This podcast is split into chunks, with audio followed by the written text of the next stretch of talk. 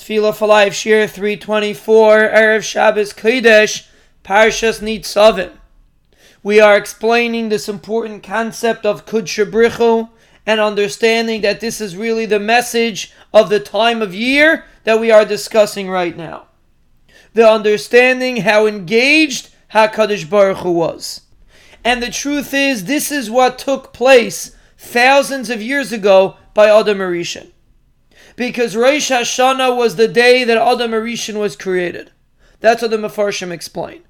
Rosh Hashanah is not the first day of creation when light was created. Rosh Hashanah was the sixth day of creation when Adam HaRishon was created. And that was the day that Adam HaRishon did his Avera of the Eitz Hadas.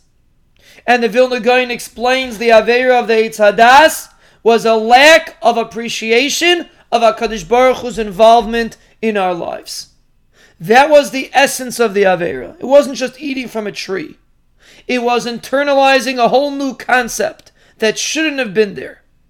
Adam Rishon lived in Gan Eden. He lived in a place that no one doubted for a moment of HaKadosh Baruch Hu's existence. And by eating from the Eitz he introduced a new concept. There's a concept called Ra. There's a concept that seems to be contradictory to HaKadosh Baruch Hu. That was the chet of the Eitz Hadas.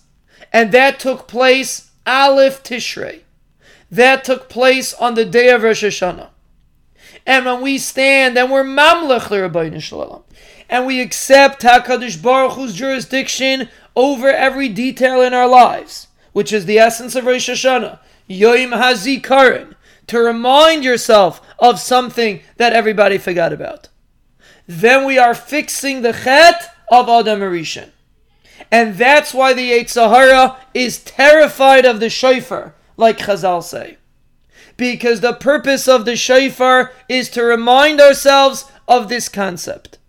The shofar demonstrates the kingdom of HaKadosh Baruch Hu, to wake everybody up, to remind everybody who's really in charge.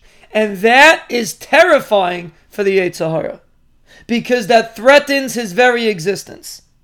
The Satan can only exist in a world that he is allowed to exist. If we shut him out, if we say that there's no Ra in the world, so to speak, it's only HaKadosh Baruch Hu, and we crown HaKadosh Baruch Hu on ourselves, then we drive the Yetzer Hara out. And that gives us Ashana Toiva Umesuka. Because on Aleph Tishrei, thousands of years ago, there was Misa Rahman al that was Nigzar on the humans. Because of Adam Rishon's Avera. And now, when we try to uproot that, we bring back Chayim to the Bria. Zachreinu l'Chayim. When we crown the Ribbono Shel Olam, he will give us Chayim. Because the source of Chayim is to connect to Hashem.